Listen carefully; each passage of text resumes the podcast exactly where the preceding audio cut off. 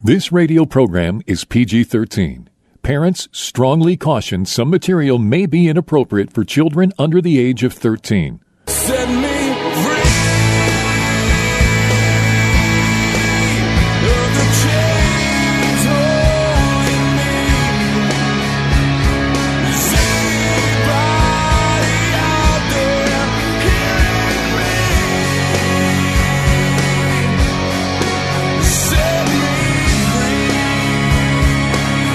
Jesus' mission was to comfort those who mourn, bind up the brokenhearted, proclaim liberty to captives, and open prison doors for those who are bound.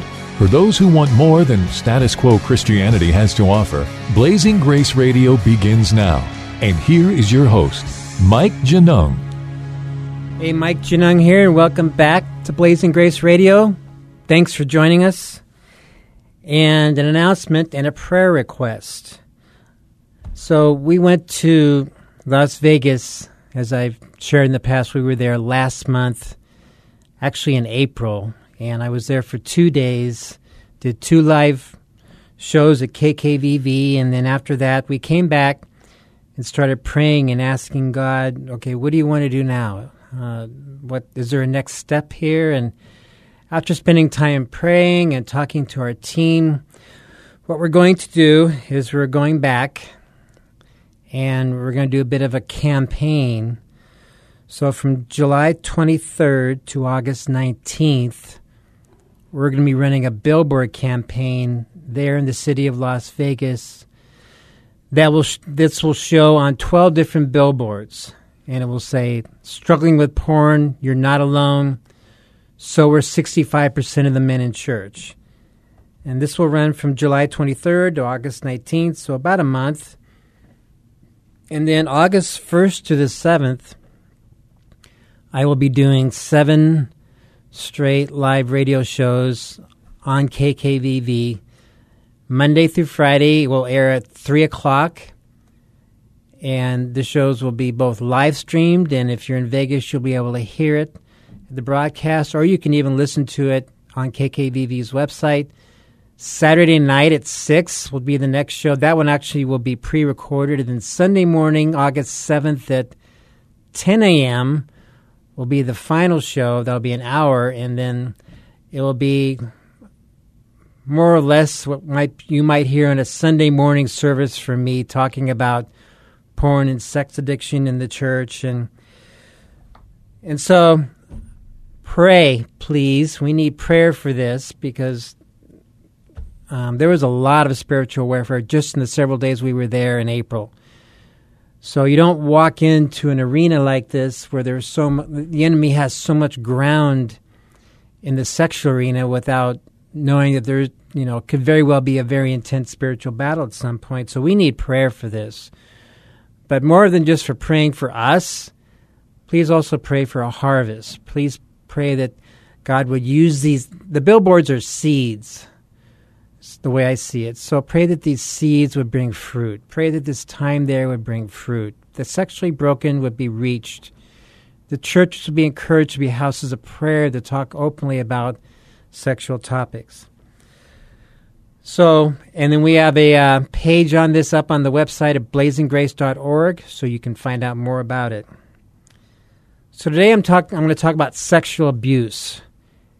It is one of the most traumatic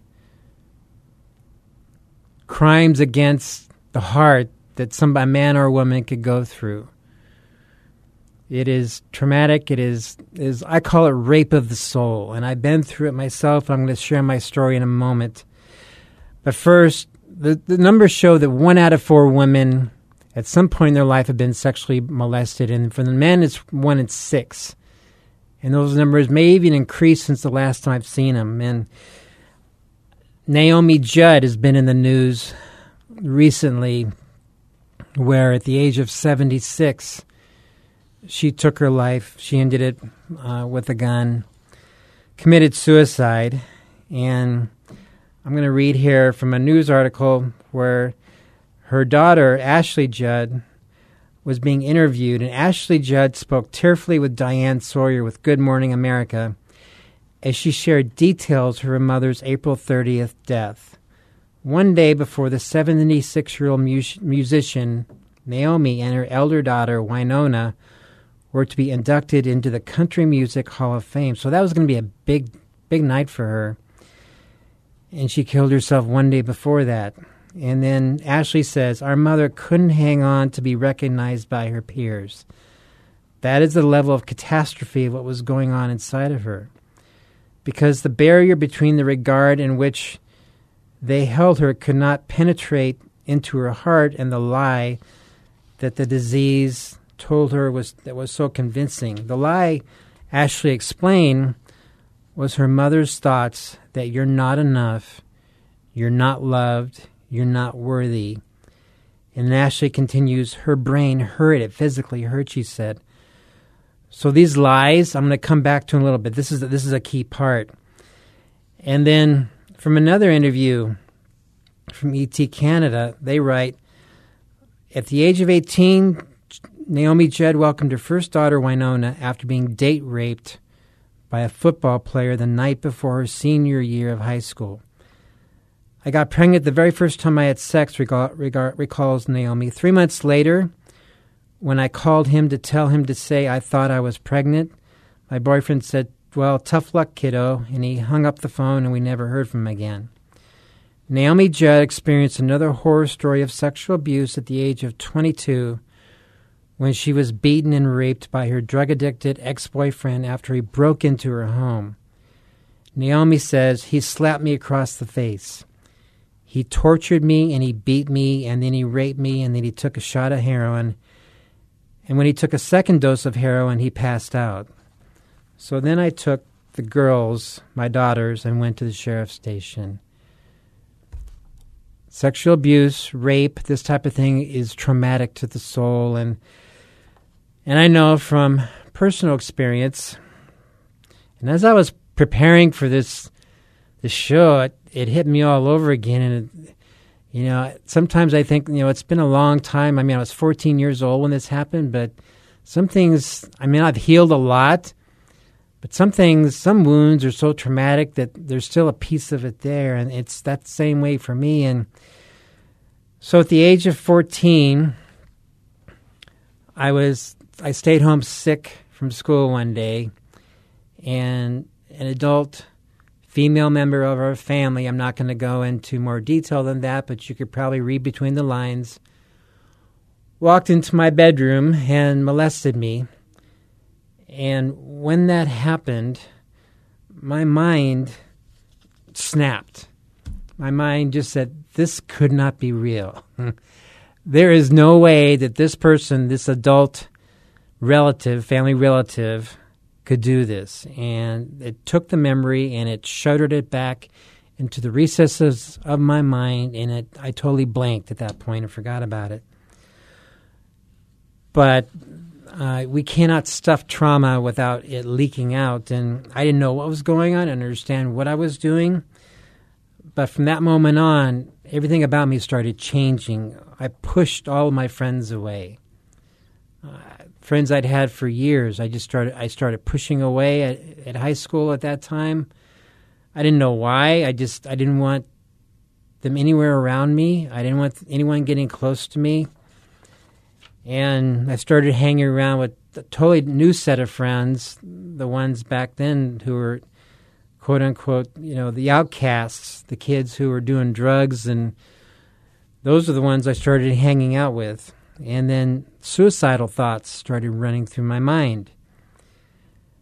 Um, it, and I, you know, I, I was young. I had no idea what I was doing or why I was doing it, and I just knew I felt this deep sense of hopelessness, and I felt dirty all the time. I, I couldn't explain it. I just felt dirty and soiled and I was disgusted with myself and I hated myself and I hated the way I felt. And so, as I mentioned, I became suicidal. I drank some radiator fluid one day, but I didn't drink enough. And there was another time, I think maybe I was around 16. No, I mean, I was 18. I was, I remember holding a 357 Magnum and trying to get the courage to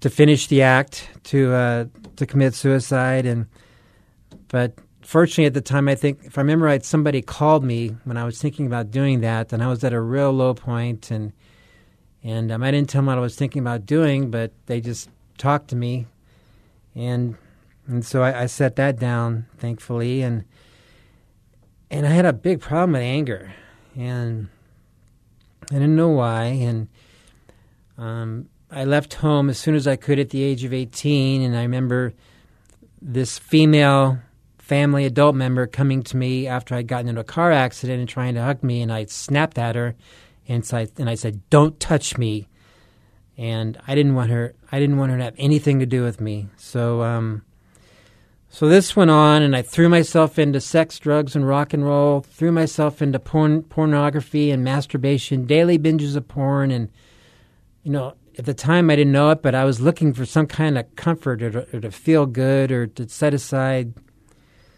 the misery inside. I was depressed a lot and angry a lot. I had walked away. I was brought up in a Christian home, but I uh, walked away from God right around that time. I was that age of fourteen, because I figured at some level, well, if this is what the Christian life is about, you know, family members doing that to you, well, I want nothing to do about nothing to do with it. And then, uh, so after several years of that, by the time into my l- late twenties, a lot of drugs, LSD, cocaine, marijuana, other things, about anything you could not that did not involve a needle. I was doing I alcohol. I, I remember getting so drunk one night I slept in my vomit. So by the time I'm in my early 20s, around 22, 23, I was just miserable and started fumbling my way back to God. Stopped dating girls who weren't Christians. But I knew I was a mess and need help, and I looked in a newspaper and I found a woman who was a Christian counselor. I don't know why I t- picked a woman, but it was, I can see today it was God's hand. So I think it was a second, my second meeting with her. She looks at me and she goes, You hate women, don't you? And I was just stunned when she asked that question. I had not told her about my porn or my lust or my sex problems. I, and to this point, I had had sex with prostitutes, gone to stripper bars, and one night stands. And so I had told her none of that. So when she says this, that I hate women, I'm thinking, um, I got a really big problem with lust for women. How could it be that I hate them? But um, she kept poking and prodding and asking questions, and and maybe a month or two later, um, something happened, and all of a sudden, that memory of being molested just sprang out of my mind, full force, and um, when that happened, it was just like I could. I coming to grips with that was just. I don't know how I, I couldn't, it, I, and then I would bounce between rage, and then I crash into depression, and and this went on for a while, and and uh, and I, I didn't know what to do with these my my my, my emotions, and she kind of helped me a little bit on expressing my feelings and trying to get it out and I just go into this place of fury one moment and wanting to just start throwing punches and, and one minute I'd be so low that I wanted to start crying my eyes out and thankfully the suicidal stuff had passed in, in, the, in the years prior but um, I, I was a mess and then of course you know what the um, what they what doctors do is they have to give you a diagnosis so they decided I was bipolar, and this was sometime in the 1980s. You know, because quote unquote, I'm manic, right? I'm angry and I'm crying, and so I must be bipolar. They tried giving me some medication, that didn't help. And but today, what I will tell you is, I wasn't bipolar. I was enraged that this family member had molested me and, and basically ripped into my soul. And then I would crash because it was painful so this went on and and I saw her for a little while and uh didn't really I kind of I don't know took the edge off a little bit talking to her about it but I never really quite healed. And then in 1995, we moved from Southern California to Colorado, and I was still a mess. I was married at this point. I got married in 1989, and and oh my gosh, when you have a spouse who gets married and they've got all this anger and rage and depression and, and unresolved trauma inside of him. what do you think happens in the marriage? Well, it wasn't good. And there'd be times Michelle would say something to me and I would take it the wrong way because I'm acting out of my pain and I would just blow up and then I would think later, why did I get so angry over that? And something's not right here. And so fast forward to 1997. So this is, um, I'd been molested at the age of 14. In 1997, I was closing in around 35 years old. Been going this through this a long time, 20 years, and I start meeting with the counselor. Christian guy. It turns out he's molest. He had been molested as a priest, and he asked me a question nobody else had. He said, "Did did you forgive this person that did this to you?" And I, I just had this blank look, like I don't know. I, I never even thought of that before. So um, I wrote her a letter. He she lived in a different state by then, and I hadn't talked to her in years. And and um, I said, just a very short letter. You did this to me, and I didn't go into detail. I just said you did this to me, and I forgive you, and that was it. It was like a two paragraph letter. As soon as I mailed that, all the anger evaporated. It just vanished. That was connected to that event. And then I finally had peace. And then two weeks later, she writes me a letter back and she says, Well, did that make you feel better? So there was absolutely no acknowledgement. And so, what I've learned through that is there are times when we have to forgive somebody who has wounded us, even abused us, and they will never, ever come back and ask for forgiveness. And then you have to choose am I going to go back to a life of bitterness and hold on to that garbage and that poison, or am I going to walk free and I'm going to continue to release what they did to me in forgiveness? So I didn't want to go back to business, so I just I just let it go. And I know that the chances are high that there are some of you listening to this and you have been horribly molested. Maybe somewhere in between what happened to Naomi, where she was raped, and, and me, where I was molested. And so I want to leave you with a few points. The, the spiritual battle is intense for people who have gone through this. The enemy does not play fair. So what he does is he comes in and remember what I what I read in the very beginning about the lies Ashley Judd said her mom was hooked on. The enemy comes in and he plants those lies in the wound and he embeds them there. So the stuff she was going through, you're not enough. Um, I'm trying to find it. You're not worthy. You're not loved. All those wounds he embeds, I mean, wounds, lies, he embeds in the wound and then he attacks mercilessly and continuously. So until those lies are exposed, that person can stay in bondage well in all their life if they're not dealt with. And when I read this, what Naomi did, I just thought, oh man, I wish I could have helped her or at least tried to help her because I, what I know is that we have to take the time to get to know people and we don't just start throwing Bible verses at her at them. We need to get to know them and with the Holy Spirit's help, have those lies that they they're hooked on exposed and then show them how to break the power of them and then live in the truth. So it's not enough just that's why just throwing the truth to people who have been abused is not enough. We got to take the time to help walk with them with how, with where they've been wounded.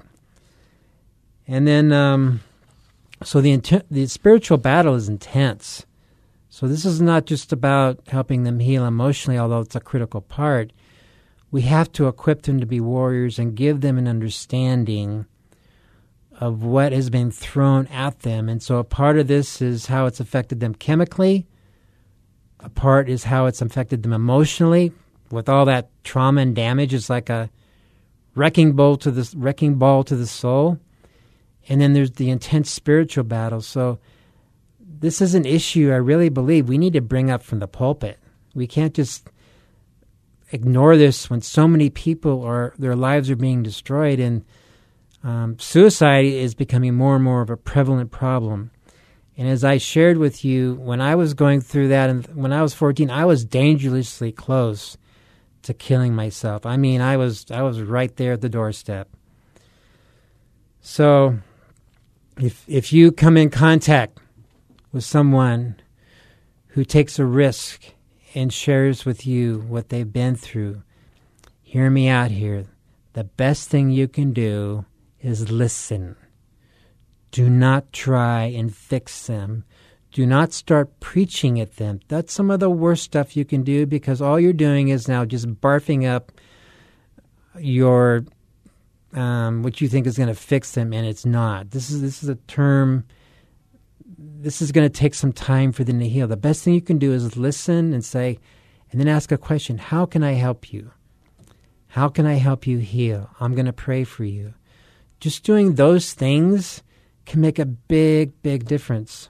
In James 1, where we told, let everybody be swift to hear, slow to speak, slow to wrath. Listening is a great way to minister to people and and we have to equip them for warfare and we have to realize that emotional healing in this area takes time. And then as you heard me with my own story, at some point they're going to have to forgive those who have hurt them. And we do not go from zero to forgiveness in three seconds. That is a big mistake. I remember reading in a book somebody read years ago, 20 years ago, I remember reading it. Some, it was a Christian guy in a Christian workbook, and he had one chapter, and you could tell he had not been abused. And his answer was, You just got to forgive, and that's it. So basically, your heart doesn't matter if you've been abused or been wounded. You just need to buck up and forgive and get over it.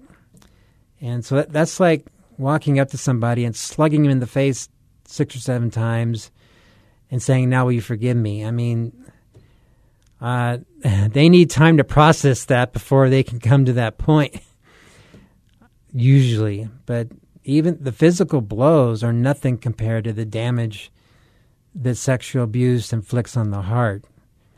When that person feels soiled, they can't stand who they are, and even when you tell them God loves them, all they hear are those lies.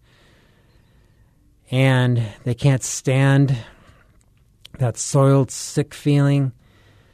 So it's so critical to realize that today there are a lot of people struggling with. When you say one out of four women have been molested, that's a huge amount of women in the church. One out of six men have been, have been molested. That that's still a lot of men who've gone through that trauma. It took me more than 22 years before I finally was able to really come to a place of forgiving and healing. And part of it is because nobody told me I needed to forgive. So I really want to, if you're in church leadership, I want to challenge you and encourage you please bring this up um, before your your flock, because you're going to have plenty of people are hurting in this way. And if you're hurting, and especially if you're com- if you're considering suicide, do not do that. There is hope. One of the reasons, one of the big reasons people commit suicide is because it all comes down to they lose hope.